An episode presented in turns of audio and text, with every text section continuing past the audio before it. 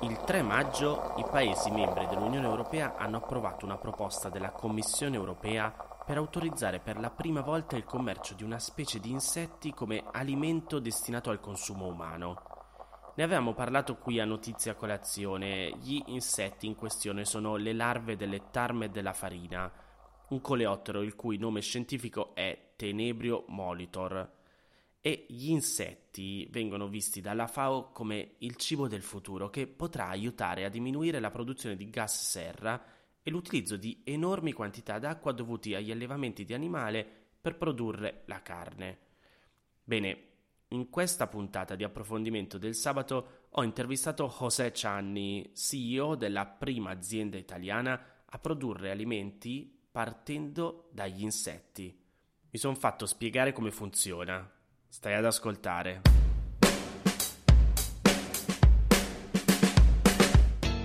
Ciao José.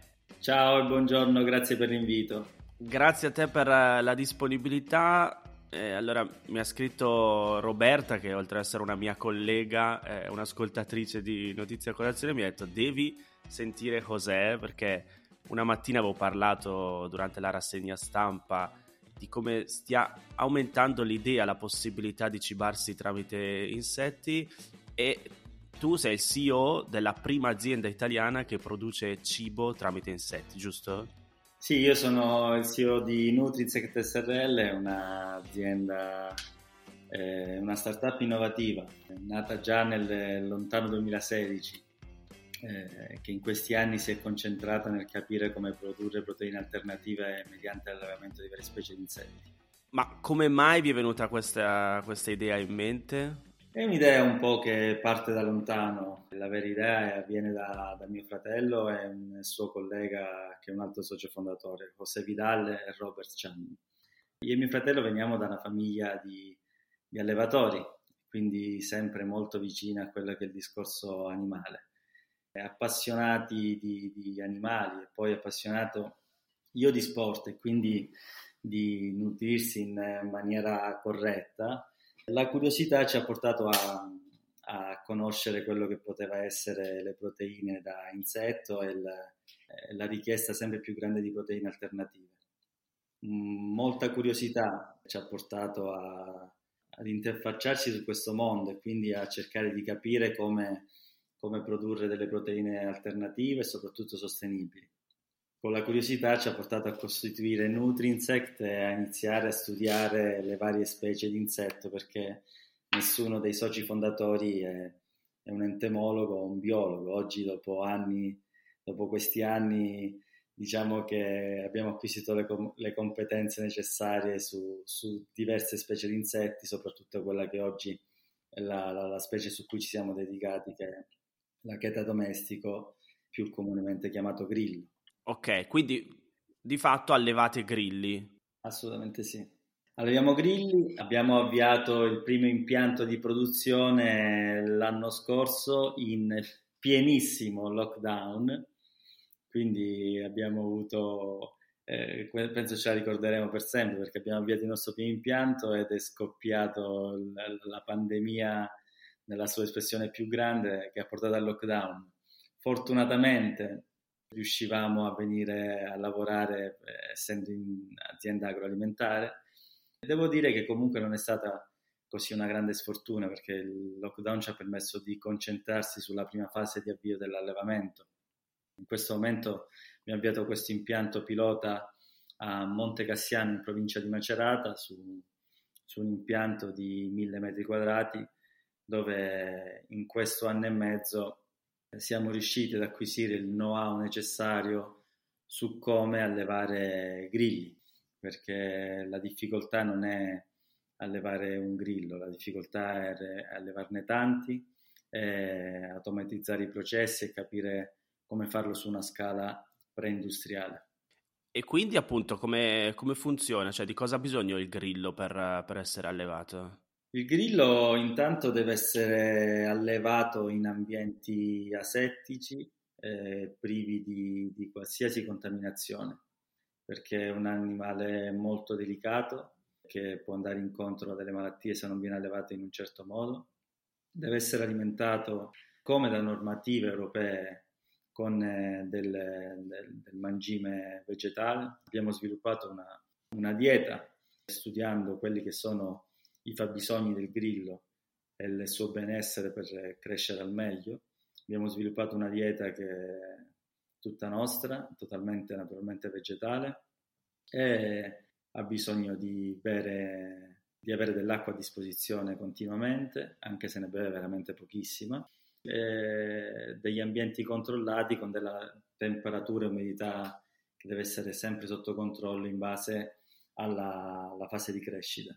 E José, facciamo una proporzione però, perché l'idea, io ho visto anche tramite il vostro sito, voi mettete a confronto no, l'allevamento di bovini per produrre la carne e un allevamento appunto come quello che state costruendo voi, che è quello di grilli.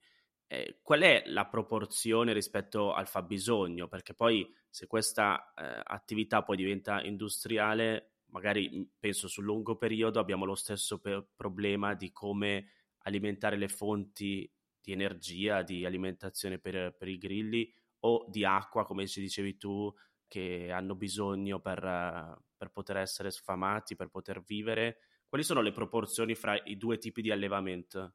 Guarda, io ti faccio un eh, piccolo esempio, per esempio, di, di come raggiungere quello che può essere un prodotto finale. No?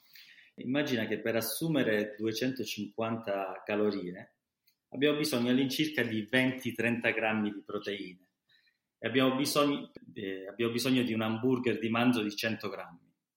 Ok? Mentre per la stessa proporzione di calorie, e proteine, basterebbe un hamburger di grilli di 50 grammi. Quindi parliamo della metà.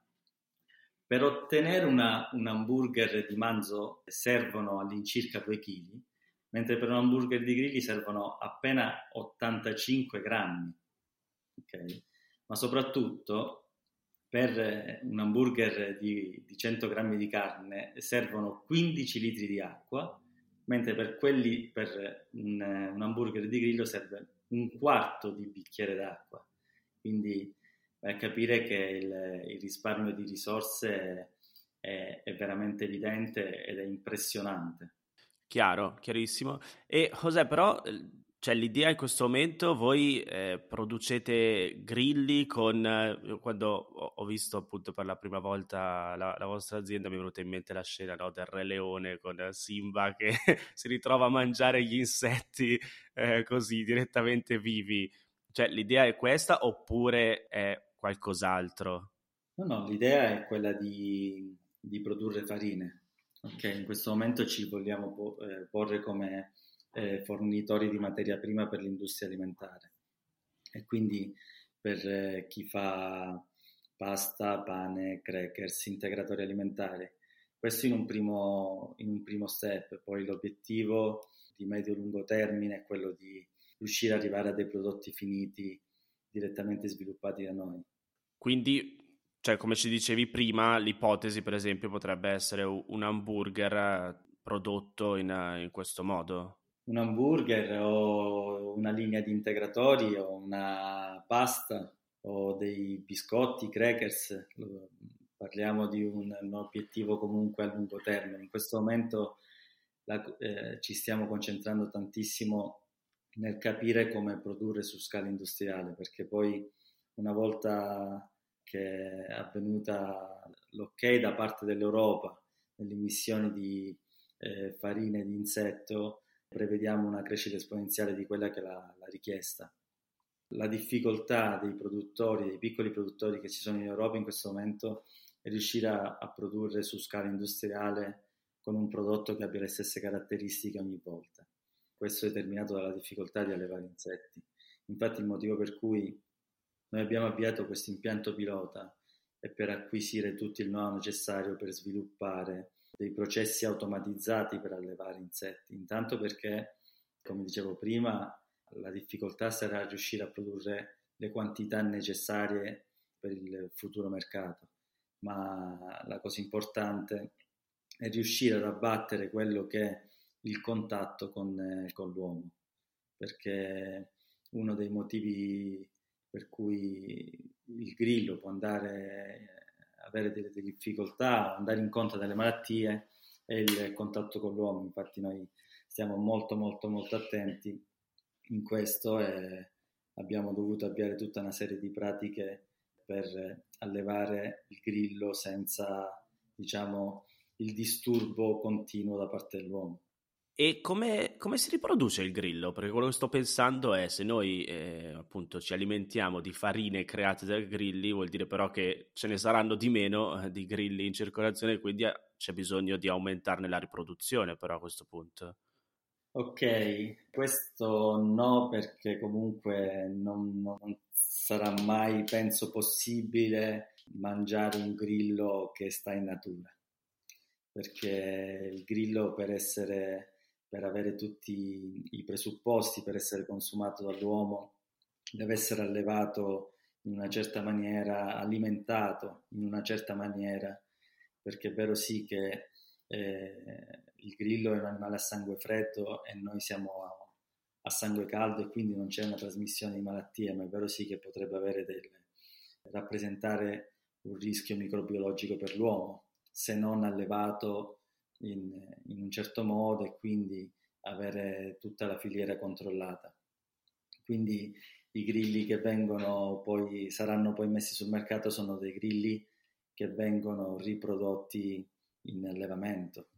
Ok, quindi cioè tipo da, da laboratorio, nel senso vengono creati mi, rimane il dubbio proprio di come... No, praticamente cosa succede? Che si viene a, a, sviluppare un allevamento come se fosse in natura soltanto che dando tutte le, le caratteristiche necessarie affinché il grillo si riproduca in maniera ottimale, viva in maniera ottimale, naturalmente l'autoriproduzione viene aumentata di tantissimo. Basta pensare che un grillo depone dalle 50 alle 100 uova al giorno quando è adulta. Quindi capisci bene che l'autoriproduzione è molto molto alta per ogni grillo. Chiaro, e ho le ultime due domande, che, che cioè, è un argomento che mi ispira moltissime domande in realtà perché è molto curioso, però le ultime due, uno ce l'hai accennato, cioè per poter partire c'è bisogno di un'autorizzazione da parte dell'Europa. Ce lo spieghi un po' meglio? Cioè, qual è questo ente certificatore appunto che poi potrà dire effettivamente è un cibo che possiamo mettere sul mercato? Allora, in questo momento intanto l'Europa ha già autorizzato quella che è una specie di insetto che è il Tenebrio Monitor, che è stato autorizzato dall'EFSA, che è l'ente di controllo della sicurezza alimentare. E in questo momento eh, l'EFSA ha trasmesso all'Europa la documentazione necessaria affinché dica che questo insetto, quindi il tenebrio, sia sicuro per l'uomo e in questo momento l'Europa sta per eh, dare l'ok nell'emissione in commercio di questo prodotto. Stesso discorso sta avvenendo per quanto riguarda il grillo. Noi insieme ad altri partner europei, eh, diverse associazioni e altre aziende del settore, abbiamo presentato quella che è l'application sul grillo per il food. Stiamo, siamo al vaglio dell'EFSA che deve, dovrà dare l'ok e certificare, dato, dopo tutte le nostre analisi che abbiamo inviato all'EFSA, che è, eh, il grillo non ha nessun rischio per, per, per l'uomo. Eh, da lì in poi l'EFSA farà lo stesso iter, invierà la, tutta la documentazione necessaria all'Europa e poi sarà l'Europa a dare l'ok. Prevediamo che entro la fine di questo anno e l'inizio del prossimo sia possibile anche inserire le farine di grillo eh, nel, negli alimenti per l'uomo. Chiaro, e quindi per ora è solo ricerca e sviluppo oppure c'è un mercato in cui già state incominciando a produrre e a, e a vendere appunto alimentazioni di questo tipo? No, in questo momento oltre a fare ricerca e sviluppo e quindi produrre su una scala industriale e testare il prodotto finito e inviare campioni ai futuri clienti per quanto riguarda il mercato del food, eh, stiamo vendendo al mercato del pet food in maniera parallela. Quando parlo di pet food parlo di tutti quegli animali da compagnia che vanno da, dagli anfibi, rettili e quindi parliamo di cibo vivo, oltre a quelle che invece sono farine per la mangimistica per cani e gatti. Quindi però vendete ad altre aziende che creano eh, il cibo per cani e gatti, non direttamente al consumatore finale? Assolutamente sì, come, come, detto prima, in questo momento siamo fornitori di materia prima perché ci stiamo concentrando tantissimo su, su riuscire a sviluppare una materia prima di altissima qualità.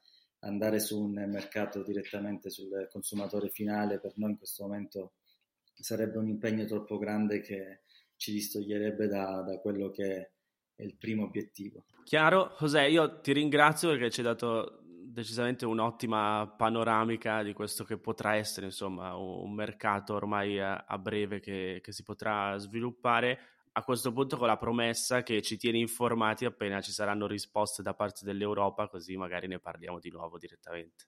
Assolutamente sì, appena ci sarà la possibilità poi ti invierò subitissimo dei grilli essiccati così che in diretta potrai assaggiarli. E potremo provarli. ti ringrazio, a presto José. Grazie a te, ciao, grazie.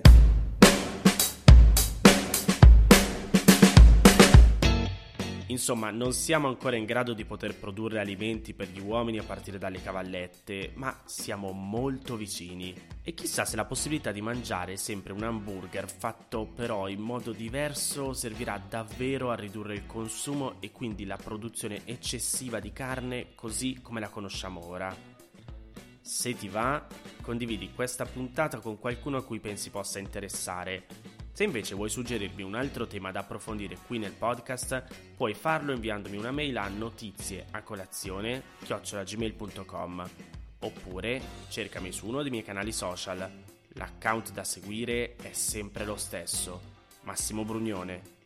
Ti ricordo che se vuoi puoi sostenere la produzione di questo podcast con una piccola donazione tramite il sito www.notiziacolazione.it. Un saluto da Massimo Brugnone.